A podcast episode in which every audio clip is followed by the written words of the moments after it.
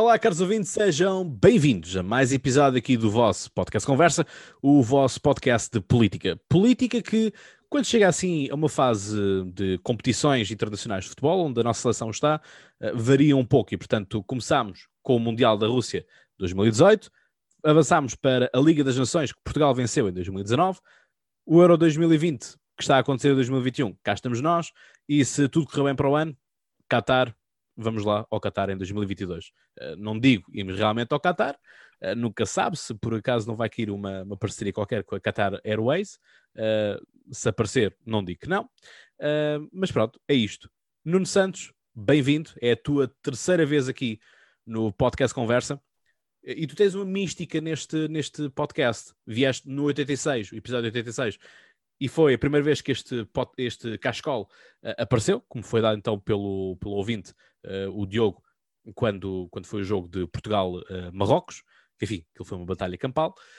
Um, voltaste depois no episódio 186 para as conversas confinadas, na altura também que o teu jogador favorito, portanto Maradona, e o Mundial do México 86, faleceu e portanto foi assim também um, um tempo um, um, pouco conturbado.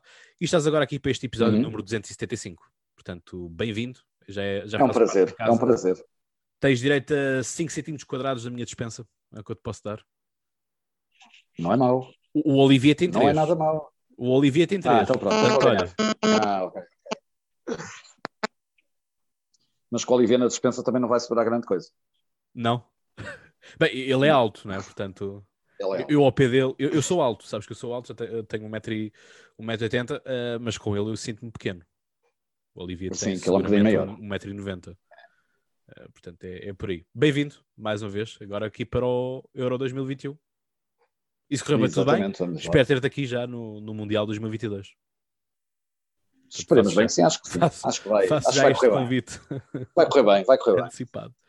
bem. Uh, o Nuno, o Nuno que és comentador do Eurosport, Uh, trabalhas também na, na, TSF e estás a narrar também os jogos na Gol FM. Portanto, se quiserem acompanhar Sim. o relato uh, numa, numa rádio, Gol FM, basta apenas ouvirem a, a, emissão online na web rádio ou também no próprio Facebook da Gol FM. Portanto, aqui fica a publicidade também feita uh, nesse sentido, se assim o desejarem. Portanto, enquanto estão a trabalhar e não, e não está a dar o jogo de Portugal, mas querem saber o que está a acontecer com outro jogo qualquer, é uma questão de uh, estarem ali a acompanhar também e.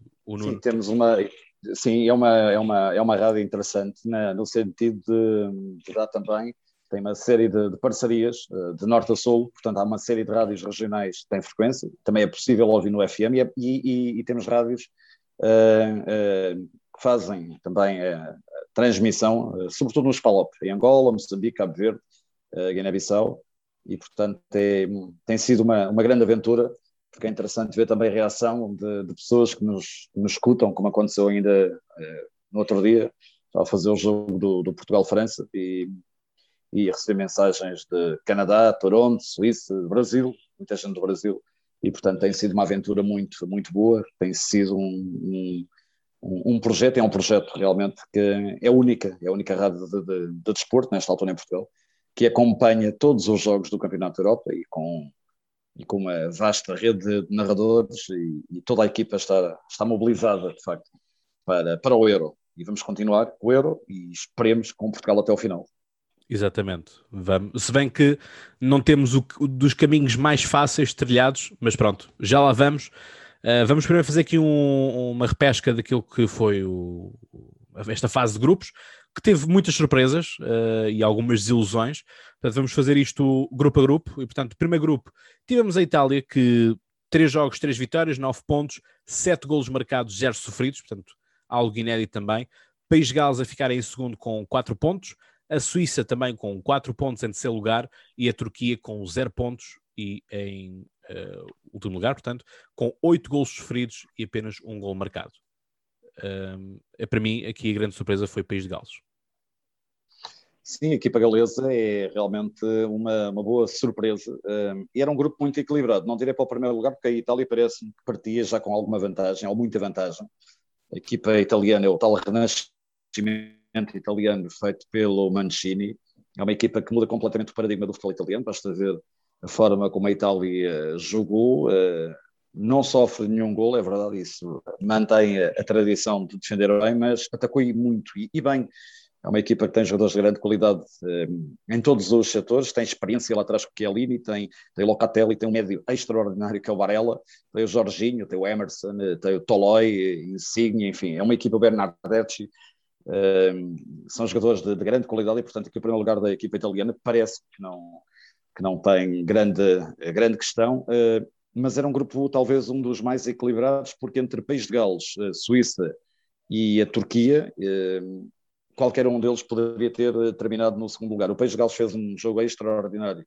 Também tive a oportunidade de narrar para a Turquia, ganharam 2 a 0 eh, num golo na primeira parte, salvo erro, uh, exato na primeira parte, e depois na segunda, mesmo a acabar, o Roberts, o lateral, faz 2 a 0, com dois eh, passes de, de golo do Gareth Bale, que mesmo assim falhou um penalti, mas que foi considerado o homem do, do jogo. Uh, foi Ramsey que marcou o golo, agora recordo. E, o, e não o, morreu ninguém. Não, exatamente, esta vez não. Parece que a maldição acabou. É, e o Gareth Bale continua a ser marcado, portanto, há 13, 13 jogos que não marca, era muito criticado, mas calou, calou realmente uh, os adeptos galeses, porque fez um grande jogo e, portanto, o País de Gales, ele já teve uma série de 20, 20 jogos, sem marcar um gol, continua a ser de longe o melhor marcador do, da equipa galesa. Uh, quanto à Suíça, também não consegue ultrapassar o País Gales e, e, a grande exceção para concluir o grupo A, a Turquia. A Turquia tinha sido uma equipa que durante a qualificação, com o Senol Gunes, que voltou, ele tinha deixado a seleção há uns anos, agora voltou, e havia grande expectativa porque a Turquia não tinha nenhum gol, eh, aliás, tinha três. Três uh, sofridos na qualificação, a par da Bélgica. São as equipas que melhor defenderam, pelo menos menos gols sofrem realmente na qualificação para este Campeonato Europeu 2020 e acabam por uh, entrar aqui numa espiral defensiva terrível, com uma série de erros, não marcaram, ao marcar um gol e sofrem oito, uh, creio que foi isso. Exato. E, e, portanto, uh, foi, foi, foi terrível. Uh, a Turquia também é uma equipa homogénea, não tem uma grande figura, um grande jogador, mas tinha a obrigação, pelo menos, de jogar melhor, um pouco melhor ou muito melhor, para lutar, uh, se calhar não pelo segundo, mas aqui por um terceiro lugar e um apuramento pela repescagem para os oitavos de final. Exato. A mim, a Turquia, a Turquia, sabes que é daqueles países que eu tenho sempre esperança que brilhe um pouco, que dificulta um pouco as contas, mas nestes últimos anos, eh, longe de ser aquela Turquia que acabou em terceiro lugar no Euro 2008, organizado pela Suíça. Ah, sim, sim, não, não, não tem nada a ver. Não. Já, já há muito tempo não temos assim uma boa, uma boa, uma boa fornada de turcos. Aliás, isso basta vermos uh, qual é, quais são as prestações também das equipas turcas na, na Champions e na, uhum. na, Europa, na, Liga Europa. Portanto, o Galatasaray já não é aquele Galatasaray que era há uns tempos. O Fenerbahçe já não é aquele Fenerbahçe onde esteve Raul Meireles, Bruno Alves, uh, Robin Van Persie, não é? Portanto, por aí vai. E o Trabzonspor, aqui inclusive foi penalizado por, por excessos. E, e, o Besiktas, uh, do, na altura com, com, o Quaresma, portanto já não é... Uh, e com, com o Bá, que também era um, uhum. bom, um bom ponto de lança. Uh, Portanto, é isto. Quando não tens, voltamos àquelas dinâmicas que é, quando não tens um campeonato nacional interessante, é muito difícil conseguir projetar. É mais complicado, é, é muito mais complicado. Projetar isso para, para a equipa nacional. Não que uh, o campeonato belga seja o melhor dos melhores campeonatos do mundo, uh, mas tem conseguido produzir boas, boas estrelas e, portanto, vamos ver até quando é que esta geração belga também vai, vai brilhando. Ah, e... Já lá vamos. E esta equipa do País de Gales, estava, estava agora aqui a recordar-me, uh, tem o Robert Page, que é o, o, técnico, que era o adjunto do Ryan Giggs, que subiu dos sub-21 para a equipa principal devido à questão que tem a ver com a acusação que foi feita ao, ao Ryan Giggs, que, como se sabe, está a contas com a justiça, com aquela investigação que foi feita pela polícia de Manchester, de agressão, de coação sexual à namorada, e, portanto, tem julgamento marcado, creio que para este mês de julho, não, não falha a memória, para que é agora. E, não portanto, tem também essa particularidade do país ser treinado pelo Page e não pelo Ryan Giggs, que foi a grande figura do futebol de cabeça eh, durante Sim. anos e anos a fio. Exatamente, portanto, a grande referência. Avançamos para o grupo B. B de Bélgica, pois é, a Bélgica também ela três, uh, três jogos, três vitórias, uh, seis golos marcados, uh, desculpa, sete golos marcados, um sofrido. A Dinamarca, às últimas, lá conseguiu ficar em segundo lugar, e portanto aqui Dinamarca, que história tem Dinamarca para contar deste Euro, e portanto todos nós uh, sustivemos o folgo com, quando vimos uh, Christian Eriksen aqui no, no chão. Aliás, eu, para ser muito honesto, no exato momento em que eu liguei a televisão, caiu uh, Christian Eriksen e, portanto, fiquei. Olha, eu estava na praia a ver o jogo. Pois, uh, portanto, para mim foi assim foi uma terrível, coisa. Foi terrível. Exato, foi uma coisa que. Confusão, portanto, não se percebeu uh, nada do que estava a acontecer. Uh, a Finlândia acabou por ser aqui uma, uma surpresa também, portanto, primeira vez que vem a um Euro. Uh, tem um, tem um, um gol, tem dois golos marcados, uh, um sofrido, mas desculpa, dois uh, um gol marcado, três sofridos uh, e tem três pontos, portanto fica em terceiro, mas não suficiente para avançar. E para mim, a grande desilusão uh, é a Rússia, com dois gols marcados, sete sofridos e, portanto, três pontos. esperava um pouco mais da Rússia, por aquilo que também foi a sua campanha interessante na altura do, do Mundial da Rússia, Uh, sabemos que, obviamente, aquilo foi, foi muito impulsionado por jogarem em casa, mas uh, não podemos esquecer-nos que foi uma Rússia que, na altura, em 2018, se bateu de igual para igual com, com a Espanha, né? portanto, o, o, jogo só se resolveu nos penaltis, se não estou em erro, uh, e, portanto, esperava-se um pouco mais, mas Dziuba não é suficiente, Golovin também não dá para tudo, e foi uma seleção russa que partiu sem Akinfiev, que para mim continua a ser de longe o melhor eh, guarda-redes russo. Sim, na análise que era feita na véspera do, do, torneio, era um grande problema que a Rússia teria na baliza, porque o Igor Akinfiev era de longe realmente o grande guarda-redes da, da, Rússia, mas era um desastre uh, anunciado, pelo menos porque uh, a Rússia e a Bélgica já se tinham defrontado na qualificação e em, uh, na Bélgica, creio que foi 4-1, foi assim uma coisa do já, não 0, e depois 4-1 na Rússia. E a Rússia portanto já tinha perdido duas vezes com a Bélgica, voltou a perder, não teve hipótese alguma, desilude porque jogava em casa. Essa é outra questão muito importante, jogou sempre em São Petersburgo uh, e, e, jogando em casa é uma vantagem óbvia, ainda para mais com muito público, estádio quase cheio, e, e, não conseguir ficar, pelo menos já não digo à frente da Dinamarca e da Bélgica, mas não ficar à frente da Finlândia. Ficar pelo menos em terceiro, não é? Era É, sim, sim. Uh, foi, foi realmente muito mal, um ponto apenas, foi, foi muito curto para esta Rússia, claramente que a Bélgica era a favorita e a Dinamarca. Creio que aqui não há grande surpresa no grupo, porque até pelo ranking, a Bélgica atualmente é o número um do ranking mundial, como se sabe.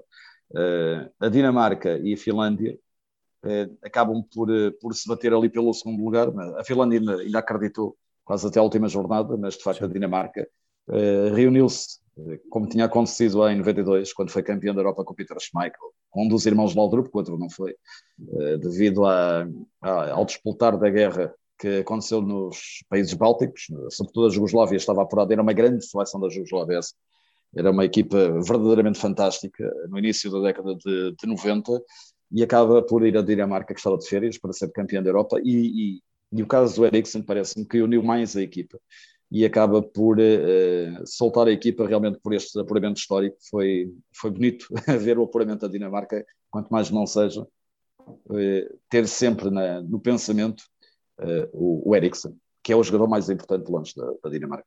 Exato, é, apesar de não ser o capitão, porque esse é o defesa o Kayer, mas é sem dúvida aquele que mais, mais nome dá esta, esta equipa. Portanto, avançamos para o grupo C, uh, Holanda ou Países Baixos, portanto, também uma, uma equipa que fez três jogos, três vitórias, nove pontos. A Áustria uh, com, uh, com duas vitórias, seis pontos. A Ucrânia, às últimas, lá se conseguiu também apurar, ficando em terceiro lugar com três pontos. E a modesta Macedónia do Norte, que ficou com zero pontos.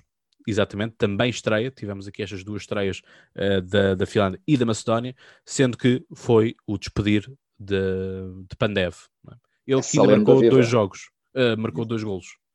É uma lenda viva do futebol mundial. O Goran Pandev é, é claramente o Eusébio uh, da, da, Macedónia, há de ser um jogador eterno. Uh, era arte pura, realmente, na, nos pés do Pandev, um jogador cerebral de grande qualidade e creio que foi, foi a melhor despedida que, que ele poderia ter com 30 e muitos anos, chegar a uma fase final, levar o seu país pela primeira vez, a Macedónia do Norte, a uma fase final, e foi a grande despedida, de facto, que, que teve, e, e, foi, foi aquela despedida mais. Foi arrepiante também ver a forma como os jogadores da Macedónia, quase no fim, fazem aquele corredor e despedem-se do seu eterno capitão Goran Pandev. Mas este grupo tem aqui realmente uh, Países Baixos, uh, claramente também me parece que era favorito, a Áustria e Ucrânia iam-se bater pelo segundo lugar. A equipa ucraniana é uma seleção muito interessante, uh, muito forte fisicamente, tem jogadores de grande qualidade, Yaremchuk uh, no ataque, tem dois laterais que, que sabem muito, o Karaveev e também o Mikolenko, tem um bom central, tem o Zinchenko do, do, do Chelsea, que, do, aliás do City, que pode jogar uh, como lateral, mas aqui jogou como médio, médio interior, e dá sempre muito apoio uh, ao ataque. E, e portanto, uh, penso que esta Ucrânia vai, vai, não vai ser candidata a nada, mas pelo menos é um adversário sempre muito complicado, quanto mais não seja pela componente física, pela intensidade que mete no jogo. Tem realmente ali esses jogadores que me parecem que estão uh, um pouco acima, e, e, depois tens, tens a Áustria, que ficou no segundo lugar, a equipa do Alaba, que é um todo-terreno, é um homem que faz tudo. É também uma seleção que tem aqui jogadores uh, uh, Sabitzer, Arnautovic, que é um matador terrível, que consegue resolver um jogo sozinho. Uh, o Alaba tem uh, essa particularidade de poder jogar como lateral esquerdo, qualquer posição para ele a meio campo, ele que agora vai para o Real Madrid, é claramente um jogador acima da média. E depois tem. Parece, parece um pouco o Gareth, um, um espelho de Gareth Bale, não é? Portanto, Gareth Bale a jogar do lado direito e o Alaba sim, sim. do lado esquerdo.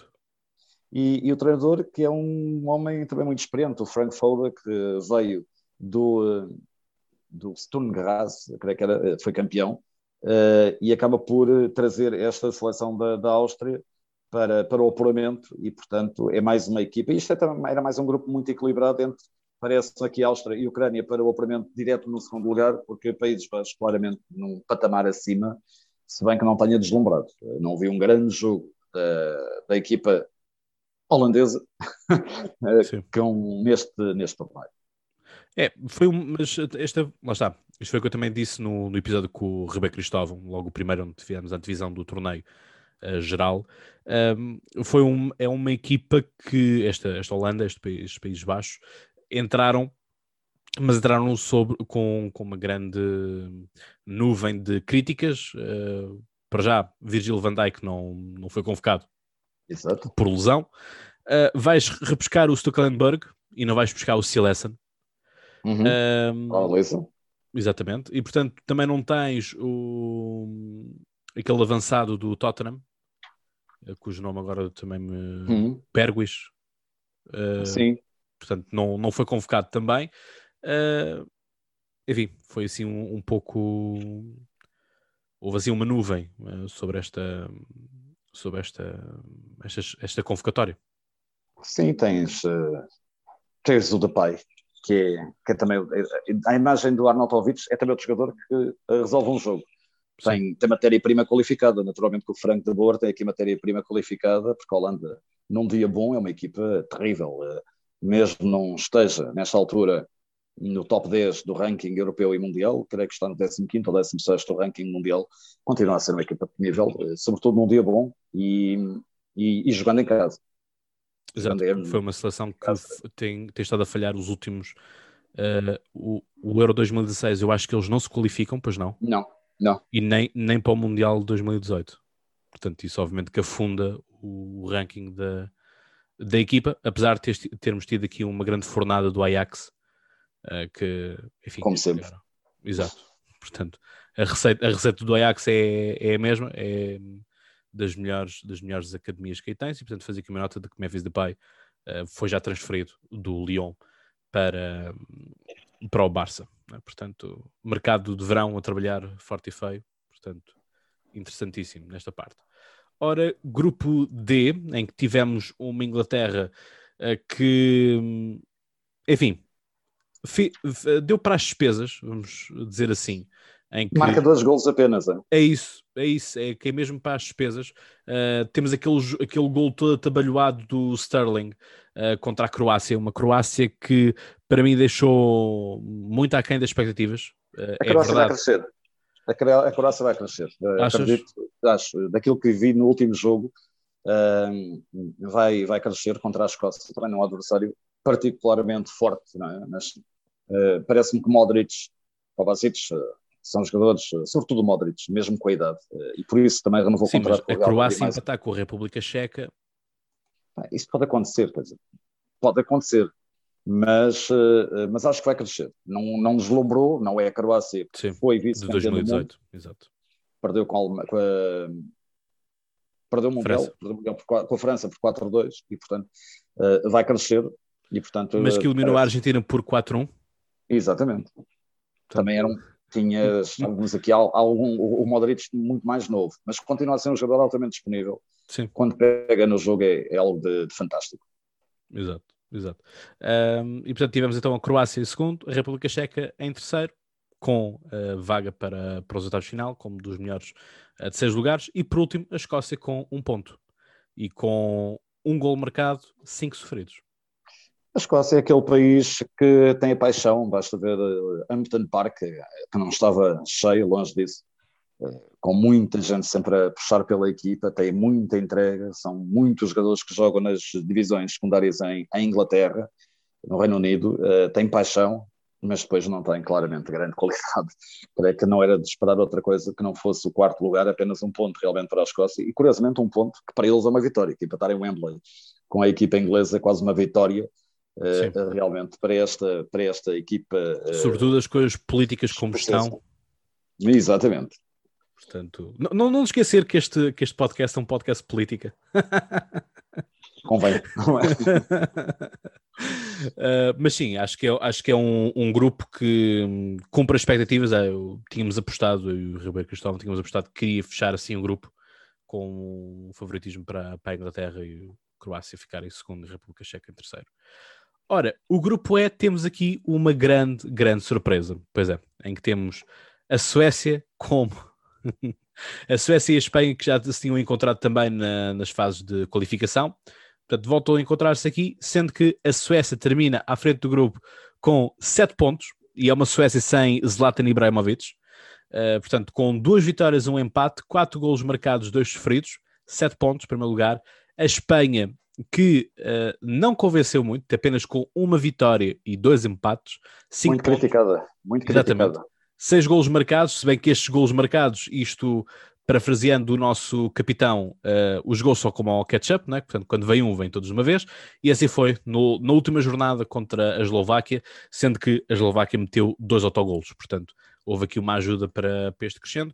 A Eslováquia, que no início prometeu muito, eh, tendo ganho logo o primeiro jogo contra a Polónia, e portanto acaba em terceiro lugar, mas sem, uh, sem ponto suficiente para ser para passar aos oitavos de final e portanto três pontos. E a grande desilusão diria deste grupo que a partir de estaria aqui para lutar pelo segundo terceiro lugar a Polónia que se despede apenas com uh, um ponto. Quatro golos marcados seis sofridos portanto é pena porque já não vamos ter show de Lewandowski neste europeu era, era Lewandowski e, e mais 10 quase esta Polónia. Milik, Milik uh, saiu uh, um ou dois jogos, eh, um ou dois dias antes de começar a competição, basicamente, portanto, no amigável de preparação, lesionou-se, portanto, menos uma. E foi uma baixa importante. Mas é pena porque o Paulo Souza tinha grande expectativa, a equipa técnica liderada pelo Paulo Souza, que tem também lá o Paulo Grilo, um grande abraço ao meu querido amigo Paulo Grilo, que é o técnico de guarda-redes da Polónia, um homem muito experiente, treinador de guarda-redes de excelência mundial, mas eh, tinha a expectativa realmente que o Paulo Souza pudesse uh, trazer a Polónia, pelo menos, no terceiro lugar para o apuramento para os oitavos de final e até duvido que o Paulo uh, continue na seleção polaca. Vamos ver se a Federação Polaca tem ou não um, a capacidade de manter o Paulo Sousa para o projeto que ele tinha idealizado para, para a Polónia, que era um projeto, naturalmente, quando olhamos já para, para a idade de alguns jogadores da Polónia, uma equipa que provavelmente teria que ser renovada, e vai ser renovada seguramente, mas é pena que eh, apenas um ponto foi muito curto eh, para esta Polónia, eh, e concordo contigo, a Suécia é fantástica, a equipa de Jan Anderson. Deixa-me só, deixa só, fazer aqui um apontamento em relação ainda à, à Polónia, porque já vamos passar para, para a Suécia, mas Paulo Souza basicamente recebe esta equipa já qualificada. Exato, não teve muito tempo para trabalhar. Exato, portanto teve os amigáveis e pouco mais. mas, uh, mas pegando realmente na Suécia, a grande, a grande surpresa, muito fiel realmente ao estilo nórdico, esta equipa com estrelas como o Forsberg, que é um jogador fantástico, pardala para o meio, que desequilibra, é um desequilibrador, tem, tem um bom guarda-redes, tem muitos jogadores de grande experiência, grande parte deles jogam realmente nos grandes campeonatos europeus, o Marcos Berg, uh, uh, o Isaac, atenção, adoro, uh, para mim é uma das revelações, já era, já era uma certeza, para quem não acompanha muito o futebol internacional, de facto não, é um nome que provavelmente não diria muito, Alexander Isaac, jovem da Real Sociedade, de apenas 21 anos, que marcou 17 golos na última temporada na Liga Espanhola, a Liga foi uh, quinto ou sexto melhor marcador da Liga Espanhola, e é um jogador que vai sair do Real Sociedade, não tenho a menor dúvida, não desprezando realmente a equipa basca, mas este Isaac é, é, é uma maravilha. É um jogador eh, diferenciado, muito rápido, uh, com um futebol realmente uh, desequilibrador. É um jogador desequilibrante que consegue partir qualquer defesa, sendo que tive pena de não ver a estreia do Jordan Larsen, o filho do mítico Henrik Larsen, que uhum. está também convocado e que uh, não teve minutos, mas olhando realmente para esta frente de ataque, com Kulusevski, com Quaisen, com uh, o Berg, depois o meio campo fortíssimo, sobretudo com, há aqui um jogador que eu uh, particularmente gosto, que é o Olsen, que faz ali uma dupla de pivô com o Ekdal. Eu sou fã realmente da Suécia, não só enquanto futebol, mas enquanto país, é um país que me agrada muito, gosto muito daquela mentalidade sueca e, portanto, gostei muito de ver o apuramento da Suécia no primeiro lugar, uh, batendo-se com a equipa espanhola, que é, apesar do segundo lugar, e goleou a Eslováquia na última jornada, mas é uma equipe muito, muito criticada em Espanha, sobretudo depois do empate com a Suécia, exatamente em casa em Sevilha, no Olímpico de, de Sevilha, e, e, e, a imprensa espanhola caiu em cima do Luís Henrique, porque isto não basta ter 80% de posse de bola, convém marcar golos e a grande questão que se abriu foi o Morata, entre Morata e Gerardo Moreno, e de facto, com o Fran Torres eh, num flanco, eh, tendo depois eh, Morata a titular e na altura Moreno fora, foi realmente terrível. E de resto Morata é um dos jogadores mais visados, não só pela imprensa, mas também pelos adeptos espanhóis que vão quase crucificando o Álvaro Morata pela primeira fase do Campeonato da Espanha, não sendo responsável para já único e absoluto realmente da falta de eficácia da Espanha e o facto de jogar em casa, e continuo a dizer que este fator casa veio baralhar muitas contas deste novo formato competitivo da UEFA, mas a Espanha tinha a obrigação, pelo menos, de ganhar o grupo. Exato, é, é muito isso. Deixa-me voltar ainda aqui à questão da, da Suécia. Na altura, quando estava, estava a ver o jogo da, da Suécia com, com a Espanha, Uh, a minha irmã até estava a dizer: uh, bora suecos, uh, peguem nos móveis do IKEA e construam uma, uma defesa. E é uma, e é uma equipa que defensivamente é muito sólida, uh, não dá muito espaço, portanto, concentra ali tudo nos miolos. O, a, equipa, a equipa adversária consegue jogar na lateral, mas para entrares no miolo tens que passar torres altas, portanto, como, é, como são os jogadores nórdicos, tendencialmente são, são altos. Aqui em relação à, à Espanha há aqui uma questão muito simples que é, não estou convocados 26, portanto o Luís Henrique aqui não convoca o máximo que pode convocar, portanto eu acho que o Luís Henrique para mim não... A Espanha, a Espanha também teve o problema Covid, antes de começar o torneio teve ali muitos jogadores que estiveram até Verdade. de poder mas... jogar. Sim, uh, mas Portugal também teve e substituiu os jogadores, portanto... E já... Mas a Espanha foi mais, foram muitos. Também. Quase uma equipa que ficou ali, eh, sim, mas não serve de desculpa para tudo. Eh, o campeonato, o campeonato espanhol tem mais equipas que o campeonato uh, português, no que toca à Primeira Liga, uh, e vão mais equipas espanholas para as competições europeias do que, do que equipas portuguesas, por exemplo, ou, ou outras até. E para mim a questão aqui uh, é muito simples, que é, não convocas 26, não dá, não dá grande margem para tu rodares plantel. primeira vez que não temos jogadores do Real Madrid, Sérgio é. Ramos está de fora por lesão, mas se calhar podia ter sido convocado apenas e só para fazer balneário. E nós temos que isso, do ponto de vista do balneário, é importante, e nós vimos isso mesmo no, na final do Euro 2016. Eh, Ronaldo, mesmo fora, fora de jogo, continuava ali, era basicamente o adjunto, o, o técnico adjunto do, do Fernando Santos a dar indicações na, na, linha lateral. Um, e há aqui uma coisa muito simples, que é, tiveste um, o, o, o Vila Real que foi uh, campeão da, da Liga Europa. Portanto, uh, Gerard Moreno está lá, Pau Torres está lá, e portanto uh, há aqui todo, uma, todo um, um, um, esquadrão que tu podes e deves usar porque há argumentos, uh, e parafraseando aqui o Olivier, uh, o Olivier em, 2000, em 2018 dizia, Cláudio, quem ganha é quem tem razão. Uh, e portanto é um pouco isto, que é contra factos não há argumentos. Uh, e portanto tiveste um Villarreal que fez uma campanha extraordinária da Liga Europa. Uh, enfim, quem tem também o Nay Emery como no comando técnico, portanto, também é quase meio caminho andado para, para vencer a, a Liga Europa. Um, mas é isto. E Álvaro Morata, nós aqui em privado estivemos a ver uh, por onde é que ele já passou.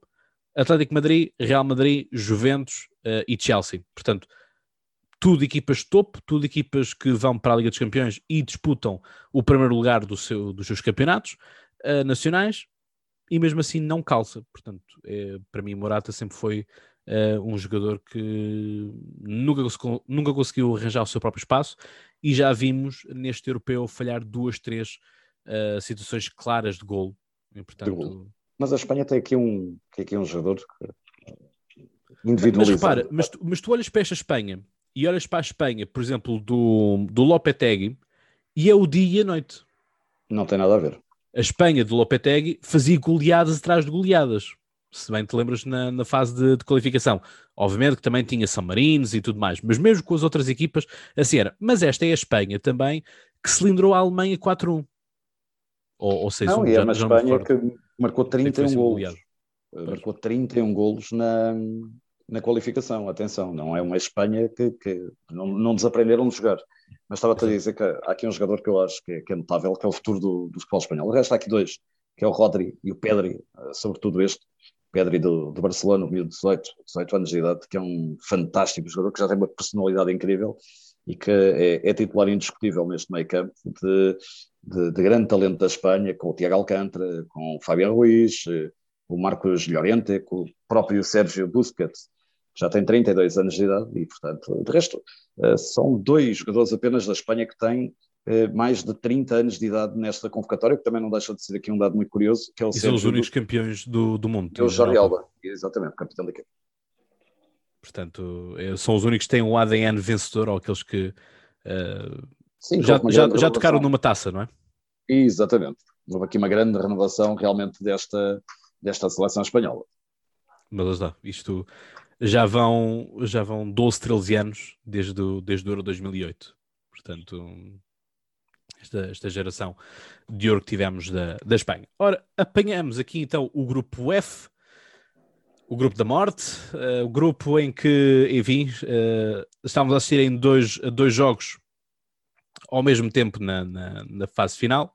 Portanto, estávamos a ver o, o França-Portugal. França, Portugal mas estávamos atentos àquilo que estava a acontecer na Hungria e, aliás, o estádio vibrava imenso, maioritariamente com Portugal, mas quando a Hungria marcava aquilo, uh, eu sou sério, aquilo quase que me fez lembrar, não sei se ainda te lembras, daquele zumbido ensurdecedor das vuvuzelas do uhum. Campeonato do Mundo 2010 na África do Sul. Sim, foi, foi um grupo, uh, já sabia que, que íamos ter que sofrer, nós, a França e a Alemanha. Podia haver aqui um outsider, e atenção que muita gente falava que, que a Hungria, jogando uh, neste grupo, não tinha qualquer hipótese e, e, esteve lá quase. E há apenas uma equipa, que é Portugal, que ganha realmente a, a Hungria, porque impôs o empate à França e impôs também um, um empate à Alemanha, isto em Munique, e portanto não era uma equipa qualquer. E Portugal eh, só ganhou mesmo naqueles 10 minutos finais, em que conseguiu realmente golear, mas que sentiu dificuldade em até aí marcar um gol à, à bem estruturada defesa uh, uh, da, da, da Hungria jogou em casa num planeta Terra completamente diferente. Ver aquele estádio com 60 mil e depois ver a Covid a disparar em toda, toda a Europa era, era surreal, era surreal. Exato. Mas Portugal esteve bem. Mas sabes, sabes é que eu estava, estava a ver essa questão da, da Hungria e falaste desse, dessa coisa, e bem, que é Portugal é o único que vence, vence a Hungria. Sabes quem é que eu estava, uh, umas declarações que eu me estava a lembrar? Do Jorge Jesus, Não. quando quando o Sporting estava na, na Champions e, e, estava naquele grupo que era uh, Sporting, Juventus, uh, Barça e Olympiacos. E o Jorge Jesus disse: Eu quero ver quem é que vai conseguir buscar os três pontos ao Pireu. E o Sporting foi o único que na altura venceu, venceu o Olympiacos em casa. Portanto, é, é, surreal, não é? Portanto, como, como Portugal vence, uh, vence 3-0 a Hungria, mas a Hungria uh, empata com, empata com, com a Alemanha e com, com, a, com a França. Não, mas Portugal esteve, pronto, uh, o primeiro jogo era fundamental, como se percebeu rapidamente, era uh, fundamental ganhar a Hungria. E a partir daí, creio que Portugal poderia ter condições, como se viu, de empatar ou ganhar até a Alemanha ou a França. Um empate uh, com quatro pontos dava perfeitamente. Sendo que nós começámos sempre a ganhar os jogos. Sempre.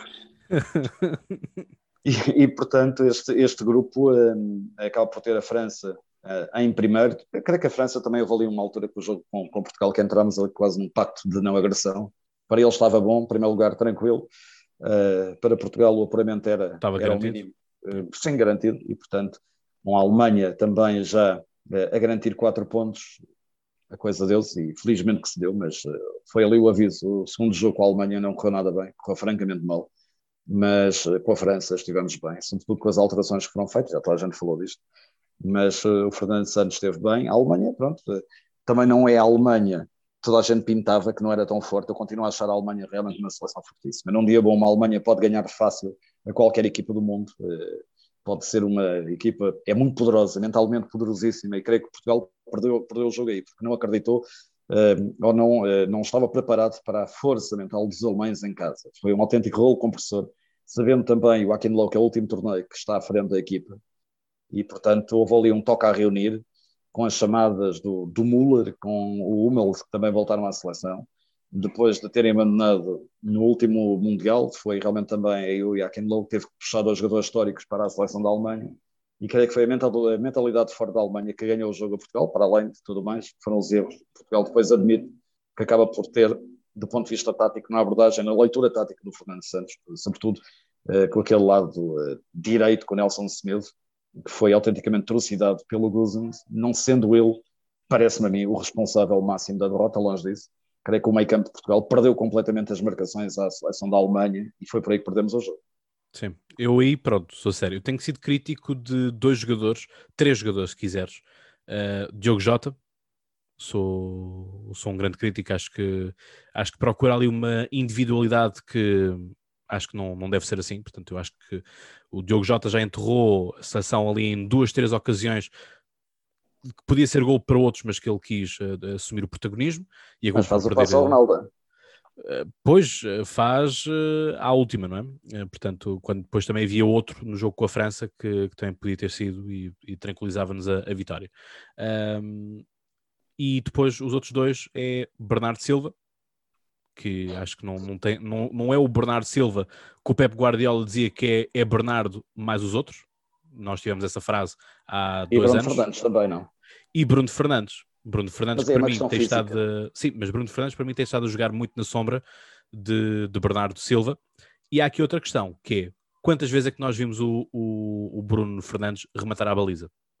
que nós temos que é um traço de personalidade dele, que é claro. estar no meio da rua. Né? Portanto, desde os tempos do Sporting, que assim é. Quantos gols é que ele não marca uh, assim? Quantas, quantas vezes ele também não faz aqueles cruzamentos belíssimos, teleguiados uh, no Manchester United? E, portanto, eu, como fã de Manchester United, uh, só posso agradecer a, a, contratação de, de Bruno Fernandes, porque realmente o Manchester United, com Bruno Fernandes, transfigurou-se totalmente. Portanto, tínhamos Pogba, mas não era suficiente claramente. Não, é, mas é, é, parece-me que é uma questão meramente física, essa do, do, do Bruno Fernandes, que é o jogador em todo o campeonato com o maior número de, de minutos que chega, uh, e portanto foi uma época uh, de um desgaste enorme, e creio que o Fernando Santos percebeu isso no jogo com a França, quando o mete apenas a 20 minutos, e aí já visto um outro Bruno, Bruno Fernandes muito mais solto, mais fresco, a cair muito bem pela direita, a apanhar o jogo de frente, é onde ele é muito forte, naquele passo de ruptura que ele é fantástico, e creio que Portugal vai ainda ganhar muito neste campeonato. E se calhar já aqui com a Bélgica, não sei se vai haver alterações, eu acredito que o Fernando Santos não vai mexer na equipa. Vai, a equipa que jogou com a França vai ser a equipa que vai jogar com a Bélgica, posso estar enganado. Tinha apenas aqui alguma dúvida que poderia ser a questão Nelson física do, do, Danilo. Não acredito, não acredito. Acredito que o Nelson Smith vai jogar. O Danilo é que eu não sei como é que estará fisicamente depois daquela pancada terrível que levou do, do Courtois.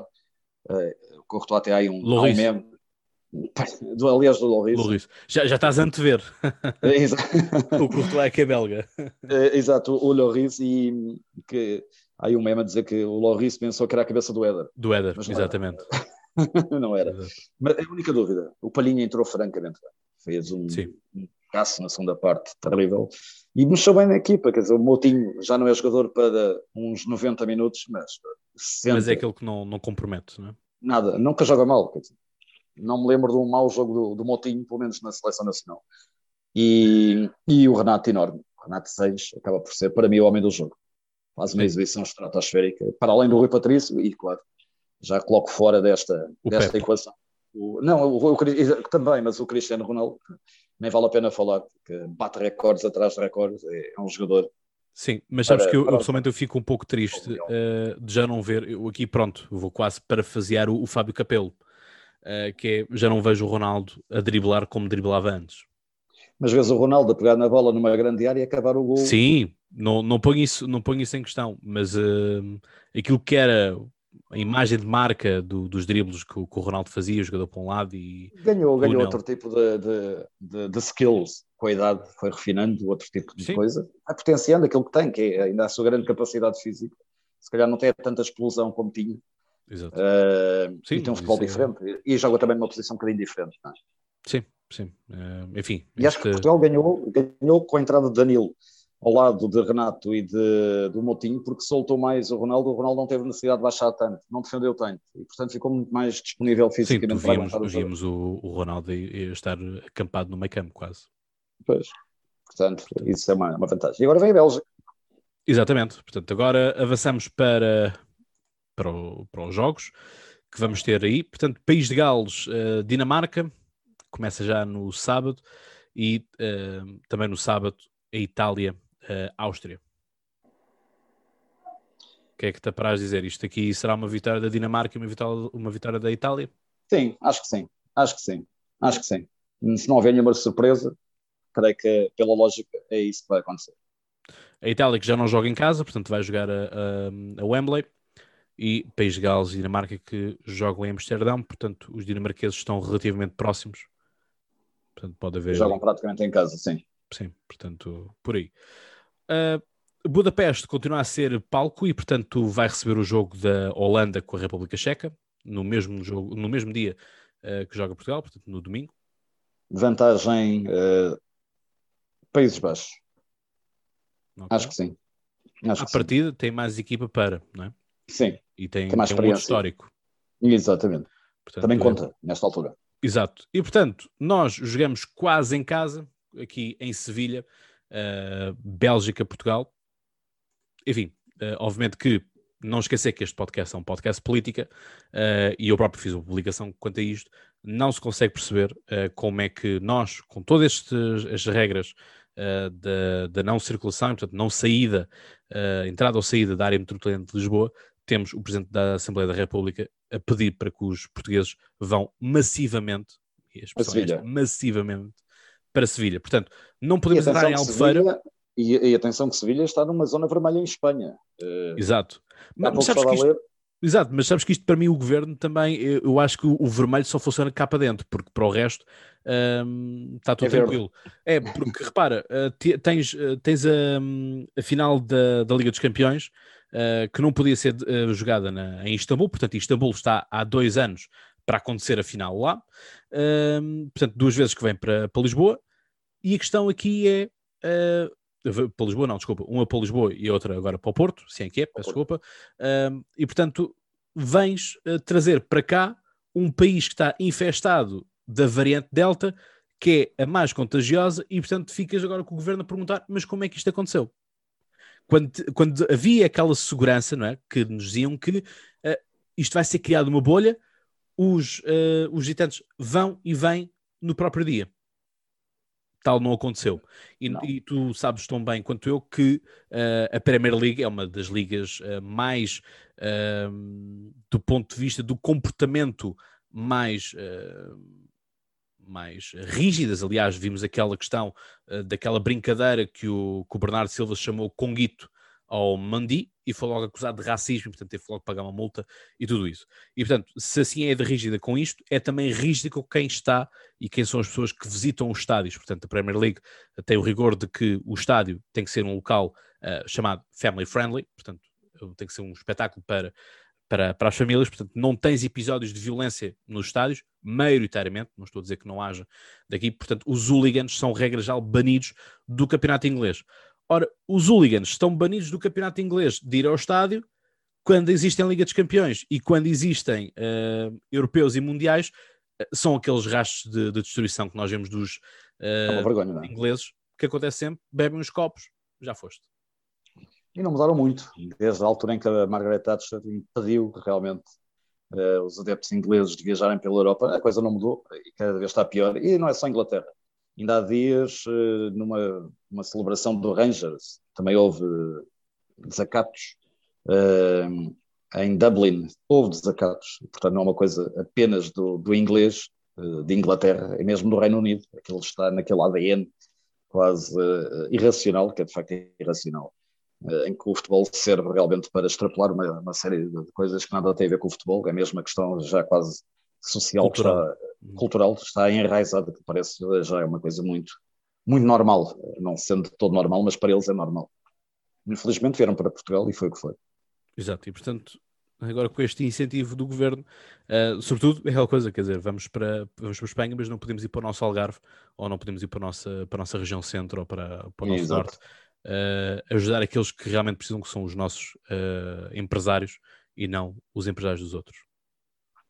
Mas olha, a Bélgica vai ser um adversário terrivelmente forte, muito hum. forte. De resto, na pirâmide, antes de começar o torneio, eu tinha dito que a Itália, Bélgica, própria Espanha, uh, estariam uh, num patamar muito elevado com a França e a Alemanha, um patamar muito intermédio, porque a equipa belga volta a ser, uh, enfim, é, é, para já a equipa que em 10 jogos da qualificação marcou 40 golos, 40, com 15 jogadores diferentes. Poucas equipas no mundo conseguem este registro. Sofre apenas 3 golos.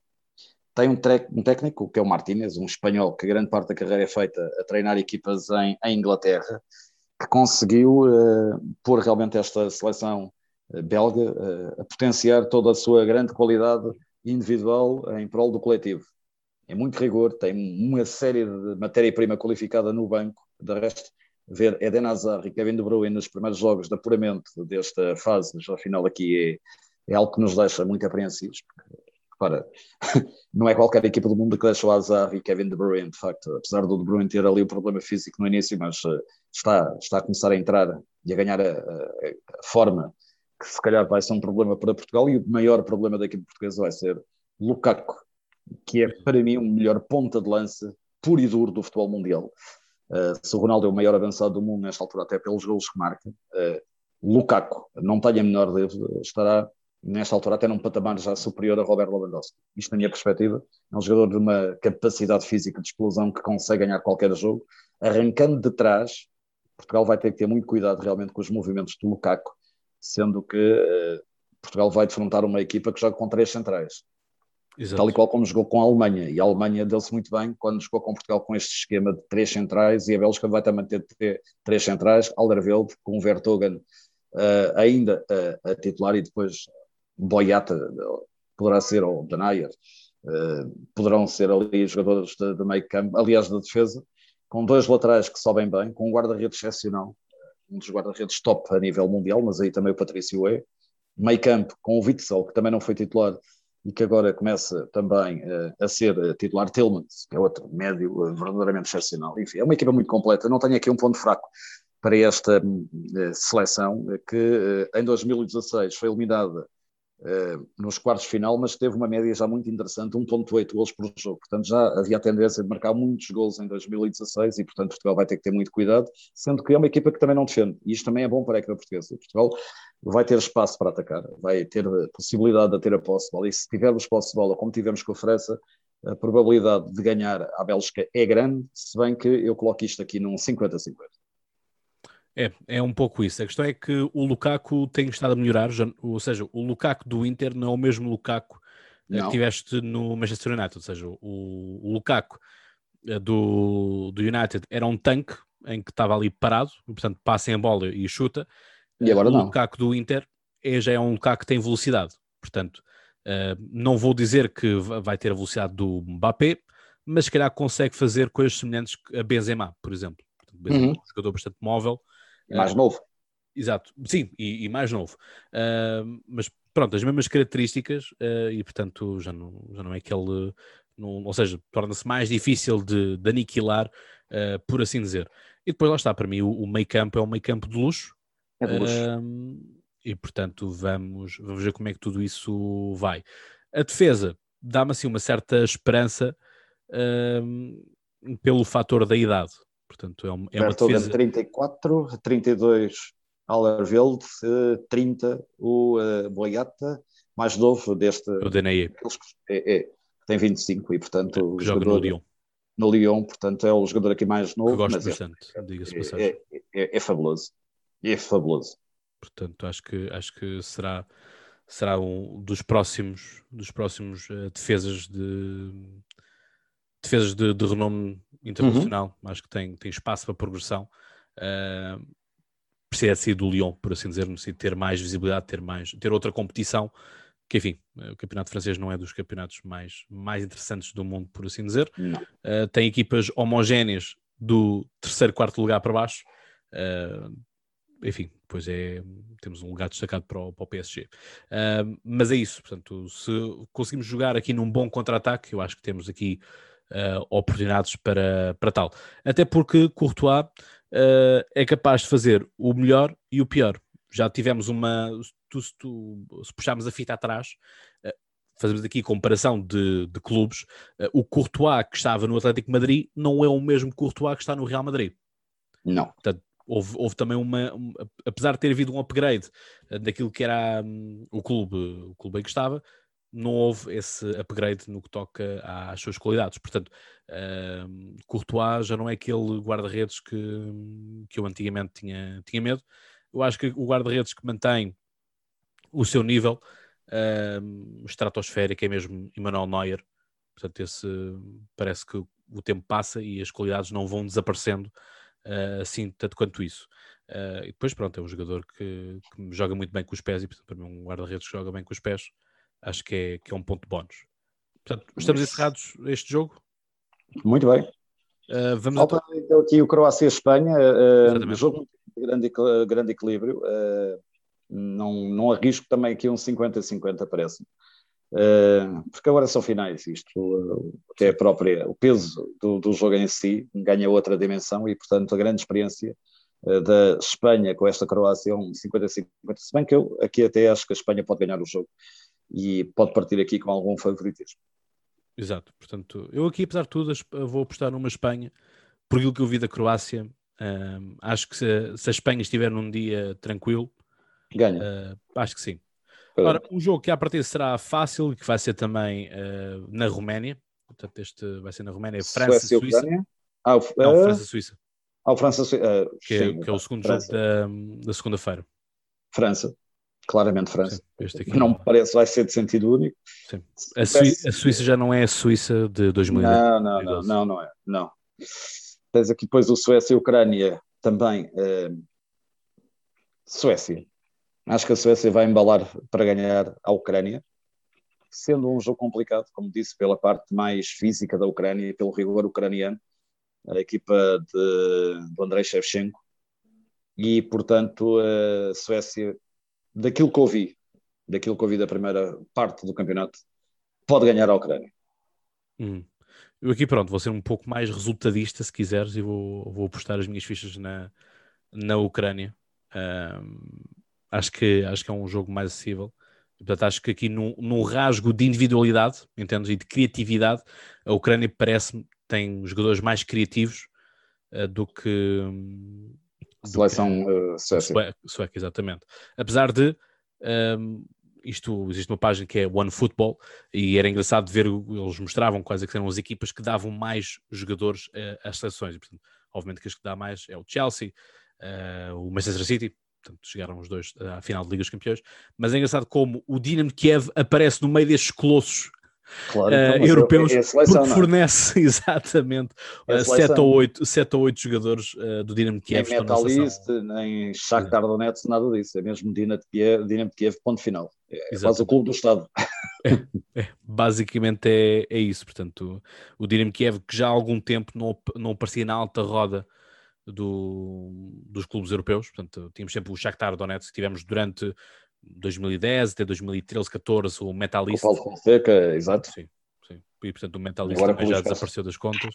E portanto temos agora aqui um ressurgimento do Dinamo Kiev, que também durante muito tempo esteve afastado da, da alta roda, não é? E, portanto, o Shakhtar Donetsk que fazia boas, boas surpresas e que na Liga Europa chegava com relativa facilidade aos quartos, aos quartos e chegou até às meias finais, se não estou enganado, a Final Four, ou quase em género, ou Final Eight da, da, Europa League. E depois temos aqui um jogaço em Wembley, uh, Inglaterra-Alemanha, exatamente. A última vez, última vez que me recordo deles jogarem juntos uh, foi, uh, foi o 4-3 que a Alemanha venceu na África do Sul. Olha, nem me recordo. Muito, muito sinceramente, não. Eu, recordo-me, sobretudo, pela polémica que foi um. Na altura ainda não havia a, a tecnologia do, da linha de gol, um, e portanto foi uma bomba do, do Lampard que a bola entra na baliza e volta a sair, e portanto na altura. Não, 4-1. Oh, foi isso? 4-1, estava agora aqui a ver, exato, estava aqui a puxar atrás, dia 27 do 6, Campeonato do Mundo, 4-1, foi um arraso. Pronto. Depois é disso, isso. foi um grande equilíbrio, porque o último jogo foi um amigável, de resto, desde 2006 que não jogam um jogo oficial. Portanto, uma série de jogos eh, amigáveis, com vitórias, um da Alemanha 0-1, 3-2 para a Inglaterra na Alemanha, 1-0 para a Alemanha na Alemanha e o último foi um empate a zero. Dá-me ideia que pode ser um jogo equilibrado. Uh, a Alemanha, aliás, a Inglaterra jogando em casa, tem esse fator extra, já vai em Wembley, não é? E um, agora vai ter que demonstrar, porque é o primeiro grande teste realmente que a Inglaterra vai ter. Sim. Uh, o Saltgate vai ter o primeiro grande teste com uh, esta seleção da Alemanha, que entrando focada. Uh, as equipas grandes, havia um treinador que agora nem me recordo o nome, que dizia: uma equipa grande só joga mal uma vez, nunca joga mal duas vezes. Isso é a grande verdade. E, e, Portugal é um bom exemplo. Jogou mal com a França, jogou bem, aliás, jogou mal com a Alemanha, jogou bem com a França. E, portanto, duas, uma grande, são duas grandes seleções, isso Sim. é por demais evidente, e vai ser um jogo grandioso, dá-me ideia, este uh, Inglaterra-Alemanha, que é sempre um clássico muito apetecível, não só aqui em Portugal, como em todo o mundo. Esta é uma Copa América que ninguém liga, liga absolutamente nenhuma. Exato, está a decorrer é, e... Dá bem para ver a diferença de estatuto que é um campeonato da Europa, que por vezes até é mais equilibrado que o próprio campeonato do mundo. Estão aqui equipas muito equilibradas, grande parte delas, duas ou três que testou, neste caso a Macedónia, porque é o primeiro, primeiro campeonato, a própria Escócia, etc. Mas o Campeonato do Mundo é muito mais eh, desequilibrado, pelo menos numa primeira fase. Portanto, Sim. este Campeonato da Europa e este jogo é um espelho desse equilíbrio. Exato. Tanto que há um, há um youtuber brasileiro que está a falar da Eurocopa, né? para eles isto é Eurocopa, um, em que ele disse: pronto, aqui a grande diferença, caso quem não saiba o que é, que é a Eurocopa, é basicamente o Campeonato do Mundo sem a Argentina e o Brasil. Foi assim Exatamente. que este youtuber brasileiro se e também o Uruguai. Também punha lá o Uruguai. Ah, sim, mas sabes que um brasileiro a falar do Uruguai. Sim, não, não parece. Já falar da Argentina é, é por favor uh, e por constatação de factos. Uh, mas é isso. Mas o Uruguai, pronto, também seremos para o Uruguai de 2010. Foi assim um Uruguai fraquito, portanto, só foi um Uruguai que volta a surgir com 2014 mais ou menos e fez uma boa campanha no, no Mundial de 2019. Um, mas, mas é isso, e portanto, um, Sabes qual é, é a minha opinião em relação à, à, Inglaterra? Mantém-se a mesma de 2018, ou seja, é uma equipa que tem boas individualidades, muito criativa, mas uh, até o momento continua a ser a sensação do quase. É, é, é um bocadinho isso. Aliás, basta ver que o Harry Kane é a estrela maior do clube e chegar aqui à seleção e, e, e bola. é que nem perto do gol tem estado. É, há o Phil Foden, para mim é provavelmente o melhor jogador da seleção inglesa. Da nova geração é claramente o jogador que está acima da média. E, mas é isso é, é realmente uma equipa do quase mais leve. Mas vamos ver, vamos ver. É isso, é que pronto, lá está. É, a bola é redonda. Havia um, havia um, havia um treinador sul-americano que dizia um, o, campo, o campo é retangular, a cabeça é quadrada e a bola é redonda. Tudo pode acontecer. Exatamente. Portanto, não Neste sei. Neste caso é, é bem verdade isso. Não sei, não sei. Acho que este, este selecionador sul-americano deve ter ficado no tempo da PlayStation. da PlayStation 1, em que realmente os jogadores tinham, tinham a cabeça quadrada. Uh, e portanto é assim. Portugal, se vencer uh, este jogo, vai, vai defrontar uh, a Itália ou a Áustria e depois defrontar este. Pode muito bem apanhar já a França nas meias finais. Portanto, vamos sonhar alto, vamos sonhar que vamos encontrar claro a França na, nas meias finais um, e, e, e, ir. Portanto, só para dar aqui uma pequena nota do, dos caminhos uh, que são feitos, porque isto depois também era aquela coisa que é uh, ficar em segundo, ficar em terceiro, qual é que é o caminho mais fácil, uh, portanto é um pouco por aí. A França vai jogar contra a Suíça, vencendo a Penha ou a Croácia ou a Espanha. Se tivéssemos ficado no segundo lugar da Alemanha, apanhámos a Inglaterra e depois apanharíamos ou a Suécia ou a Ucrânia. E do outro lado tínhamos, esta é, é a metade mais fácil, uh, do, do quadro, em que temos República Checa, uh, Holanda, que depois uma delas irá jogar ou com o País de Gales ou com a Dinamarca. Portanto, nós estamos claramente no quadro mais difícil, portanto, existem sempre aqueles quadros, às vezes mais nivelados, outros uh, mais desnivelados, e portanto, nós claramente estamos aqui no, no caminho difícil, mas vamos acreditar que vamos escrever mais uma epopeia, e portanto, que enfim, quanto mais quanto mais difícil é a obra, melhor, melhor fica, fica as coisas na, na história. E portanto, é isto. Eu espero, espero poder ir mandando mensagens uh, a celebrar alguns, alguns resultados. E portanto, enfim, não digo para nós fazermos a festa, porque as circunstâncias são como são, mas, uh, mas vamos ver como é que será e depois vamos ver também se como é que ficará o governo uh, nesta componente de, enfim, nós lembramos o que é que o, o disse, não é? É feriado. Exato, é feriado. e nós vimos a, vimos a Excente e, portanto, duvido que as pessoas também se contenham em casa.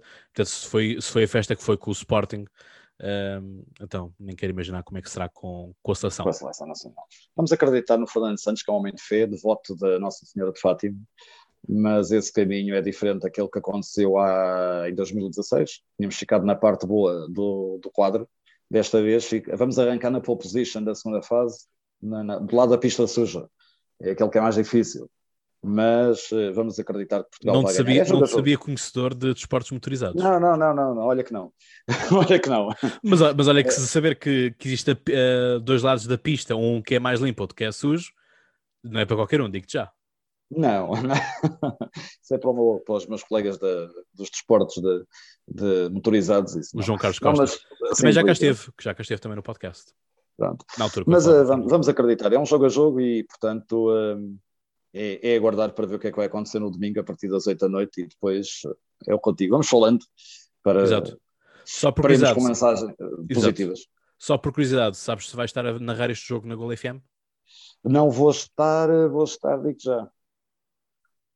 Vou estar no país Holanda, República Checa e vou estar no Suécia e Ucrânia, exatamente. Pronto, então vais, vais estar. Que é isso.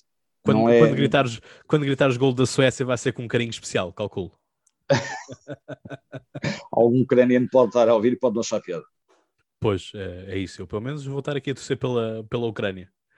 Nuno, foi um gosto enorme um ter-te aqui. Também. Portanto, é tua terceira é vez. Aguardo já a quarta. Uh, vamos esperar que pelo menos a quarta seja no Mundial, uh, mundial do Qatar. Portanto, vai estar mais oh, calorzinho. Pode ser que antes disso a gente ainda se, se encontre aqui, eh, Sim, nem que seja virtualmente. Sim, é o que eu digo. Esse aí, pelo menos, o Mundial do Qatar, eu acho que esse está, está garantido. Uh, vamos ver agora o que é que pelo meio uh, encaixa, por assim dizer. Portanto, Nuno, um grande, um grande abraço para ti. Obrigado por ter estado desse Prazer. lado. A ti, ouvindo que estás aí desse lado, já sabes, continuar a partilhar, subscrever e, e dar uh, o gosto e as 5 estrelas na podcast. Este podcast, não te esqueças, obviamente, daquilo que vai acontecendo a Academia Política está aí a romper, portanto vai haver mais uma formação e, portanto, aliás, o Nuno também foi aluno da, da Academia Política. Portanto, é verdade, foi muito estava, engraçado. Estava-me a esquecer desse pequeno grande detalhe. Foi muito engraçado, muito interessante Pronto. mesmo. Agora vai ver a segunda edição especial das autarcas, portanto, que, que, está, que está a ser desenhada e, portanto, é um propósito para tanto aqueles que querem concorrer para, para as autarcas terem uh, material, de, de estudo e material de preparação também, mas também para aqueles que, uh, enfim, são uh, cidadãos e querem, são curiosos e querem ser informados para saberem também aquilo que são os seus direitos e como é que podem também escrutinar melhor os presidentes da Junta, os uh, deputados municipais e, obviamente, o presidente da Câmara. Portanto, é o poder mais próximo que nós temos e, portanto, fica já aqui esta, esta promessa feita. Nuno, espero também ver-te aí uh, como, como aluno uh, e, que, e que seja uma experiência tão boa quanto, quanto a primeira. Portanto, já sabes, como eu costumo dizer, tu sabes então mais de cor. Até lá tem boas conversas e já agora, força Portugal! Um grande abraço.